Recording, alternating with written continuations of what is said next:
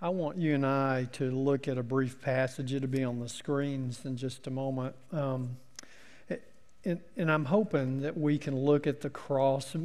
Most of us sitting here know the story of what Jesus did. We know the cross, we're familiar with it. But I, I want us to try to, in a way, wipe what you think you might know or what you do know, just put it aside for now and look at this event. Look at what Jesus did from two vantage points.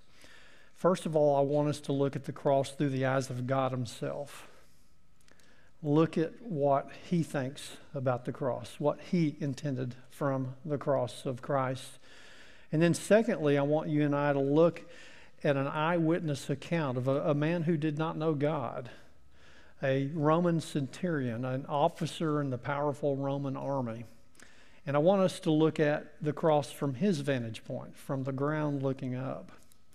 Luke puts it this way as an eyewitness account of that day, that Good Friday. And he says this beginning in verse 44 of Luke chapter 23. And he says, It was now about noon, and darkness came over the whole land until three in the afternoon, for the sun stopped shining and the curtain of the temple was torn in two.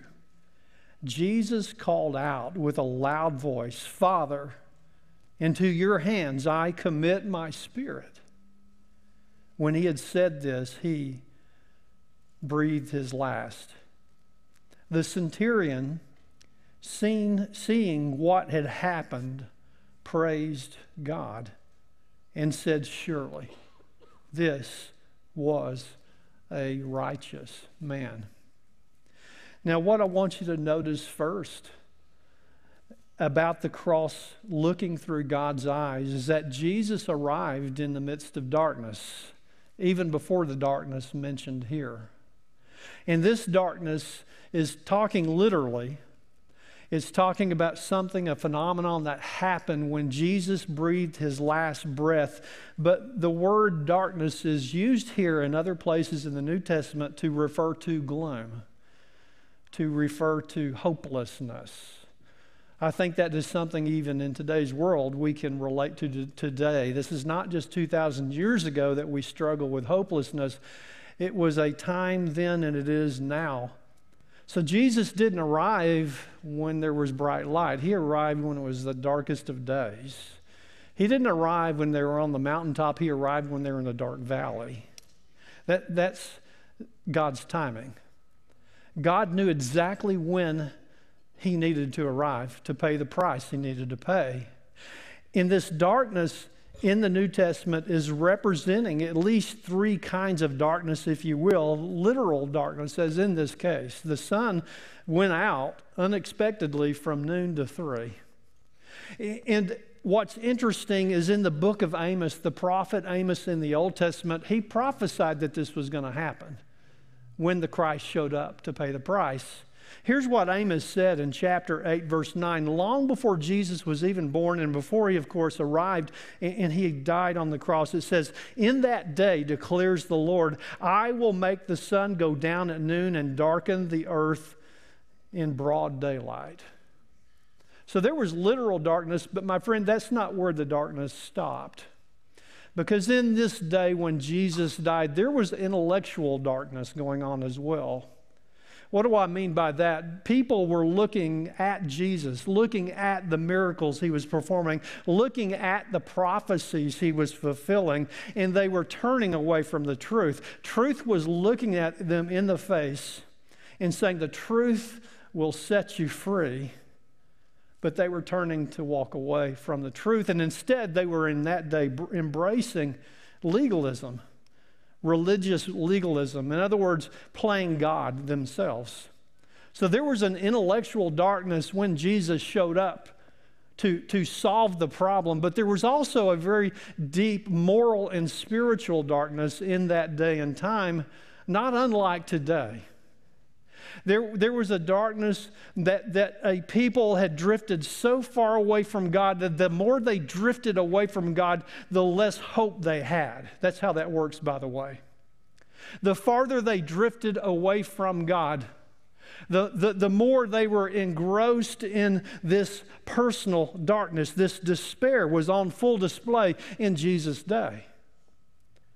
You see, the Hebrew people, God's people, they were religious, but they were also in despair. Isn't that funny how that works out?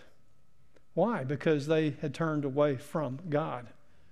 They were living a darkness in that day and time, in a despair. And that is when Jesus shows up to do what only Jesus can do. So he shows up in the midst of darkness, but he also shows up, you see in the next verse, he shows up in the midst of human failure the missing the mark. How do I know that? Look at the next verse. It says, The sun stopped shining, and the curtain in the temple was torn in two. We know from the Gospels it was torn from the top down. It was way up in the air in a big, thick curtain. What is this curtain? You see, this was a barrier between the people of God and the Holy of Holies. And only the high priest was allowed to go in once a year to offer sacrifices for the forgiveness of sin, to represent the people one time a year. But when Jesus breathed his last breath, my friend, he took the barrier away. When Jesus took his last breath, that court curtain was torn from top to bottom, saying, God did this. No man did this. Only God was willing to pay the price his son on that cross and tear that curtain, meaning that you and I now can walk into the presence of God through Jesus Christ. When? Every single day of your life. But only if you choose to. You see, you got to be willing to walk in to the presence of Christ every single day of your life. But it is now available to every person. That's what Jesus did. That is the cross from God's vantage point and perspective. But then notice something else. It wasn't that only Jesus' death brought life to us, but he made God's love clear. He put it on full display. How do I know that? You look in the next verse, it says, Jesus called out in a loud voice. He wanted the people around him to hear this. He called out in a loud voice, Father, into your hands I commit my spirit. Jesus is actually quoting Psalm 31, verse 5. He adds the word Father to the front of that verse and he says, Father, into your hands I commit my spirit. Jesus is saying, I'm entrusting you with my death and trusting you with my future resurrection. You see, the Jewish children were taught to pray that prayer every single day as they were going to bed, and the, the darkness would descend on them literally, and they would pray and say, God, I trust you. God, I affirm my faith in you. God, I affirm that you are more than enough regardless of what may come in life. That's what that means. That's what Jesus is affirming on the cross. He's affirming that he can trust his Father, even, even even unto death. And he says, Father, into your hands I commit my spirit. And then it says he what? He took his last breath. Notice that it says he took. Nobody took it from him. The, the, the, very grammar of the verses points to the fact that Jesus was, his life was not taken from him, he gave his life. Jesus was not placed on that cross, he climbed up on it. Jesus had the power of heaven and earth in his hands. He could have walked away from the cross. He could have stopped it at any moment he wanted to, but he did not do that. He got on that cross and was willing to breathe his last breath. You see, that's the cross from the perspective, from the vantage point of our loving God. It was death that brought you and I life that we could not have any other way. And it was love made clear. You think God could love you any more than He loves you? No. He, he has shown it as fully as possible. But there's one final vantage point I want you to look at the cross from tonight. And that is from the man on the ground who did not know God. This centurion, who was a Roman officer with a lot of power of his own. this officer who had a hundred men under him and had a lot of power in Jerusalem. He, he could do a lot of things he wanted to do. And this centurion who had seen many a people crucified on the cross before, you see, the Romans, as you well know, created the cross as a way to control the Jews. And anybody they occupied, they used the cross to make sure that the people did what they wanted. It was a brutal way to die. Nobody wanted in their, in their right mind wanted to die this way. This man had seen many people die on the cross. But you know what? He saw that this death was different. He, he knew. It's amazing. This man who didn't really know God, know Christ, on a personal level, a life changing level, he saw that this was different. How do I know? Verse 47, it says, The centurion, seeing what had happened, did what? He praised God. The centurion seeing what happened, you see that word seeing doesn't just mean he literally saw what was going on. What it means is he discerned something behind what he was seeing. He knew that God was doing something, he knew that this was different from everything he had ever seen. He may not have had all the answers, and he likely did not, but he saw something deeper than just a tragic event on Good Friday. And it caused him to Praise God. It caused this man who did not know God to yearn for God. You see, we all yearn for God, whether you know it or not. We all have that place in our lives that we try to fill with stuff and success and money and everything else we can think of. And it, guess what? It doesn't work, does it? It never works. Because there's that place that only God can fill in your life. This man seemed to have an inkling of that. Had he known Jesus before? I don't know for sure. Perhaps he knew something of Christ, but he saw something different that day. And then look at what he said. He said, Surely, absolutely, this was a what? A righteous man. You see, that word righteous in this case means innocent. He knew he did not deserve what he got that day on the cross. But that word righteous, listen, means more than just that. It means and refers to somebody who's in alignment with the heart of God, with the character of God. His character aligns with God. It refers to someone, and likely he saw this in Jesus' life before he went to the cross. It, it, it refers to somebody who did not treat people differently, he treated everybody the same. It refers to somebody who did not have prejudice, they, they did not prejudge people. It refers to somebody that loved everybody. That's Jesus, right? That's the Christ that died for you and I on that first Good Friday and can change your life if you'll only place your faith in Him and continue to do so each new day of your life. He breathed His last, and He died not a guilty man, but a righteous man according to this very eyewitness. I love this quote from A.W. Tozer. In my men's group here at New Hope, we've been studying Tozer together and what he has to say about God and the attributes of God. And I love this. We, we saw this last Sunday night. It says, so let men turn their telescopes on, heaven, on the heavens and their microscopes on the molecules. Let them probe and search and tabulate and name and find and discover. And then he says, I can say to them, I know the one who made all this. I am personally acquainted with the one who made it. That's what Jesus accomplished on the cross.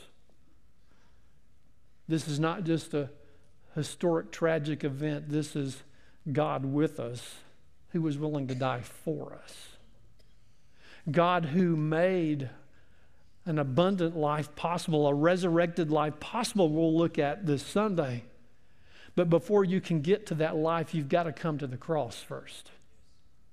Before that life is possible, Jesus had to do what he was willing to do. And so, what I want to leave you with tonight, I don't know everybody that's here. If by chance you're here and you've never placed your faith in Christ, maybe you're not quite sure what that means. Talk to us. Let us have conversations with you. Take that step. And my question for you is if you've never placed your faith in Christ, Why not? What is it that is stopping you? What is it that is the barrier? Because the God I know, He'll tear down the barriers if you'll just take it one step at a time. So if you're here tonight by any chance, came with a friend or just came on your own and you've not taken that step, find me or Ryan or one of the staff. There's a number of members that would love to just talk to you and share how this Christ has changed our life. We're not perfect. That's probably pretty obvious, but we're not. I'm certainly not. But I know that I'm different because of who Jesus is in my life. I, I do know that, that the grace I've received all through my life now, it has changed me from the inside out. And so, my next challenge is for those sitting here tonight that are followers of Christ are you living like it? Are you living as if the power of the cross has redeemed you, has changed you? Are you living as if He is more than enough? Because according to God's word, He is. Are you living as if any challenge that comes, no matter how painful and, and hard and scary and dark, are you living one day at a time as if this Jesus is more than enough? Because, quite honestly, sometimes in my own life included, I catch myself not living that way. I'm saved, I'm a believer, I know Him, but I'm losing out on following Him. So, are you following Him one day at a time? You see, Good Friday changes everything because Good Friday leads to the, to the tomb, it leads to the resurrected life to the life that God wants you and I to live. Pray with me, if you will. Father, may we never, ever, ever get over what you are willing to do for us. May we never forget the price that Jesus paid on the cross for every single one of us. May we never lose sight of the kind of love you have for us. May we never lose sight of the fact that you are more than enough, come what may in this life. May we look forward with a hope that is beyond anything this world could ever offer that we, through Christ, because of what He paid on the cross, can only live a life that is abundant, that is purposeful, that is resurrected. It's in Jesus' name that we do pray. Amen.